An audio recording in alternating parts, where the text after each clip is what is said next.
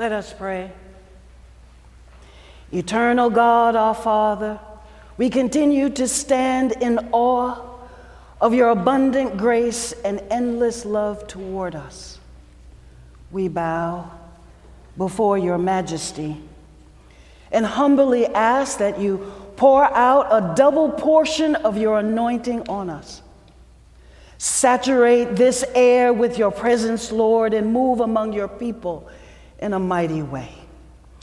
Open our eyes that we may see and our hearts to receive your word. In Jesus' name we pray. Amen.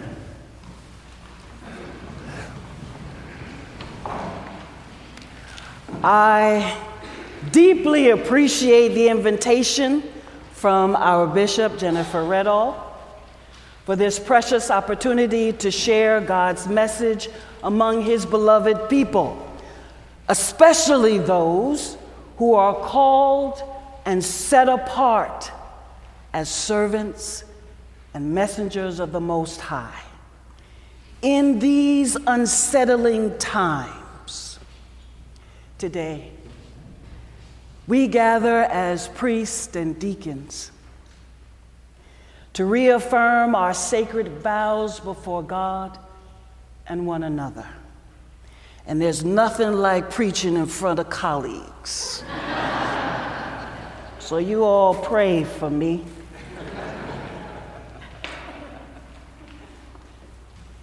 In these unsettling times, many of us have witnessed discouragement try and creep into the church in order to erode the joy of ministry.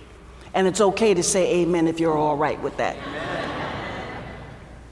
Additionally, many of us have seen the royal priesthood of God feel defeated and deflated in our efforts to seek justice, stand for proper stewardship of creation, and counter violence against the most vulnerable in our society. Furthermore, clergy, priests and deacons alike are willingly stretching their spiritual and emotional bandwidth to tend to those who are suffering and grieving in this quasi post COVID era.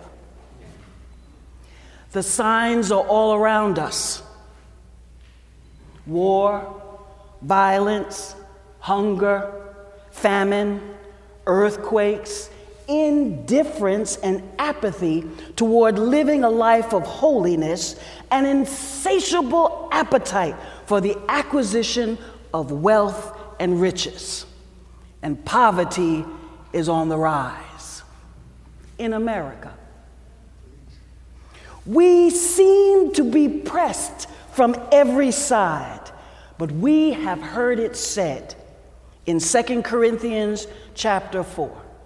We are pressed on every side, but not crushed, perplexed, but not in despair, persecuted but not abandoned, struck down, but not destroyed. We always carry around in our body the death of Jesus, so that the life of Jesus may also be revealed in our body.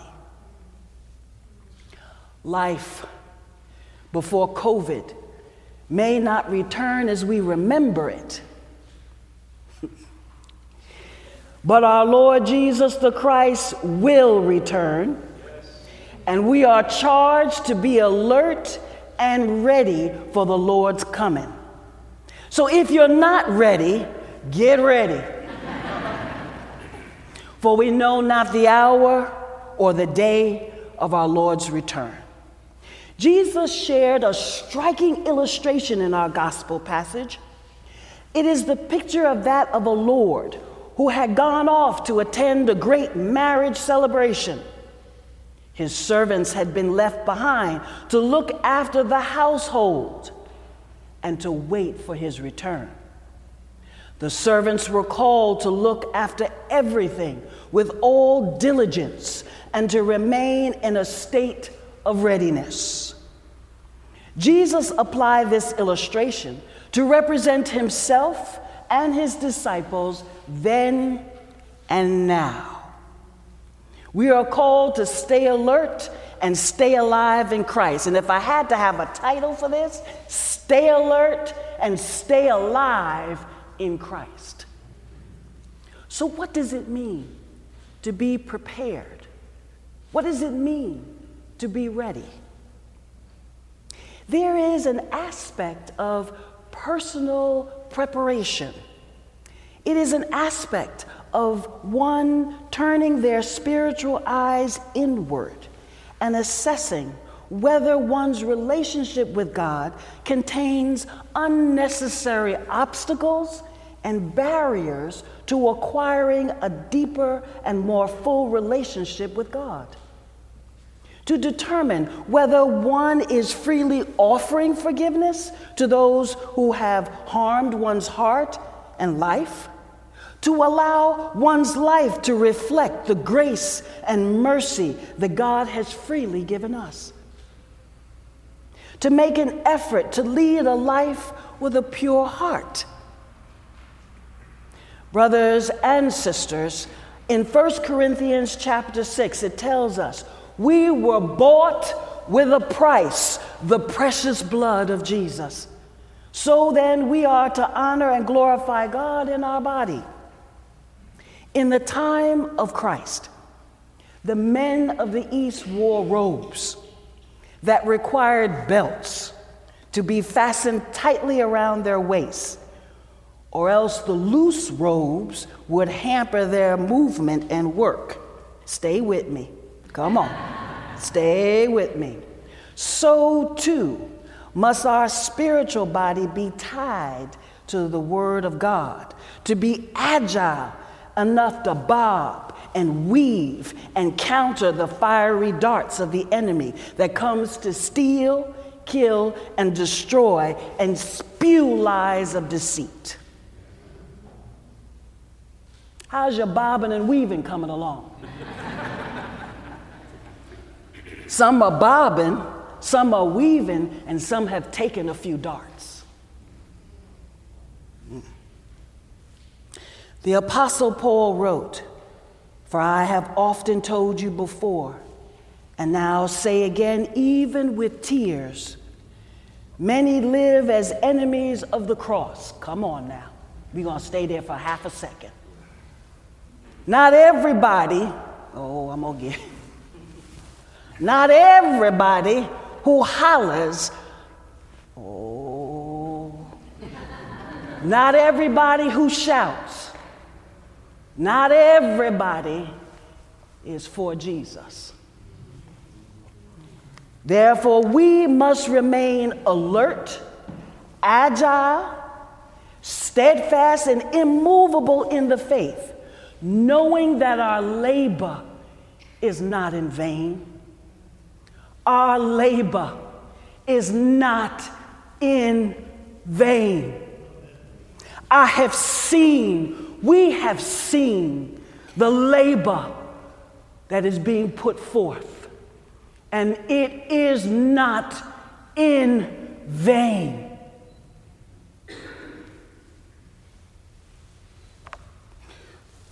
The Lord's servants are to have the lights burning, never allowing them to go out.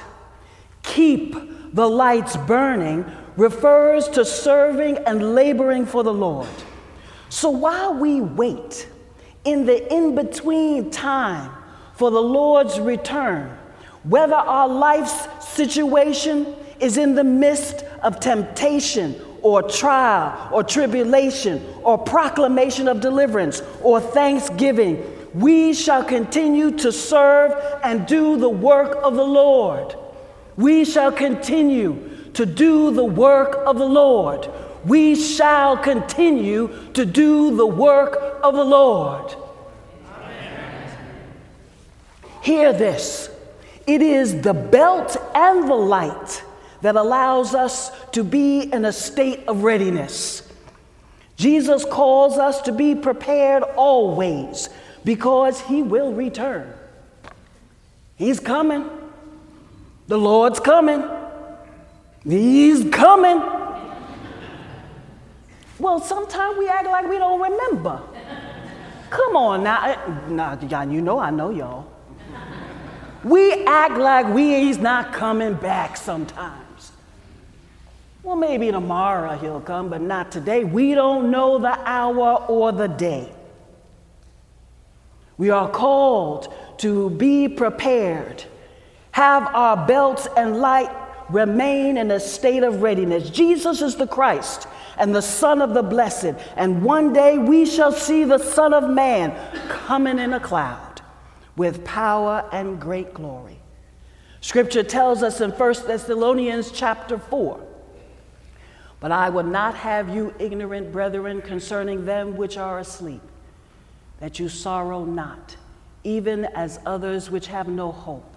For if we believe that Jesus died and rose again, even so those who are asleep in Christ will God bring with him. For this we say unto you by the word of the Lord, that we which are alive and remain unto the coming of the Lord shall not precede them which are asleep. For the Lord himself shall descend from heaven with a shout and with the voice of an archangel, and with the trump of God, and the dead in Christ shall rise first. Then we which are alive and remain shall be caught up together with them in the clouds to meet the Lord in the air, and so shall we ever be with the Lord. So, what shall we say to comfort one another in these unsettling times? It's been said that God does not give us more than we can bear. But for many, the platter of burden is full. So, what shall we say concerning this? The Apostle Paul rises from Philippians chapter 3. Not that I have already obtained all this or have already been made perfect, but I press on. Yeah. To take hold of that for which Christ Jesus took hold of me. I do not consider myself yet to have taken hold of this, but one thing I do. Oh, forgetting that which is behind and straining toward what is ahead. I press on toward the goal to win the prize for which God has called me heavenward in Christ Jesus. We, like Paul, are not perfect. We just not. We give our best, we lift up our best, and yet it is flawed many a day. But we press on. Our flaws and perfection cannot be obtained on earth. So we just need to leave that alone. Do the best we can, but just leave that alone. But God has laid a hold of each of us. And we are thankful that He has laid hold of us so that we may live and worship and serve Christ forever. We are citizens of heaven, and perfection cannot be attained here. I'm passing through. I'm not staying here. So when the time comes,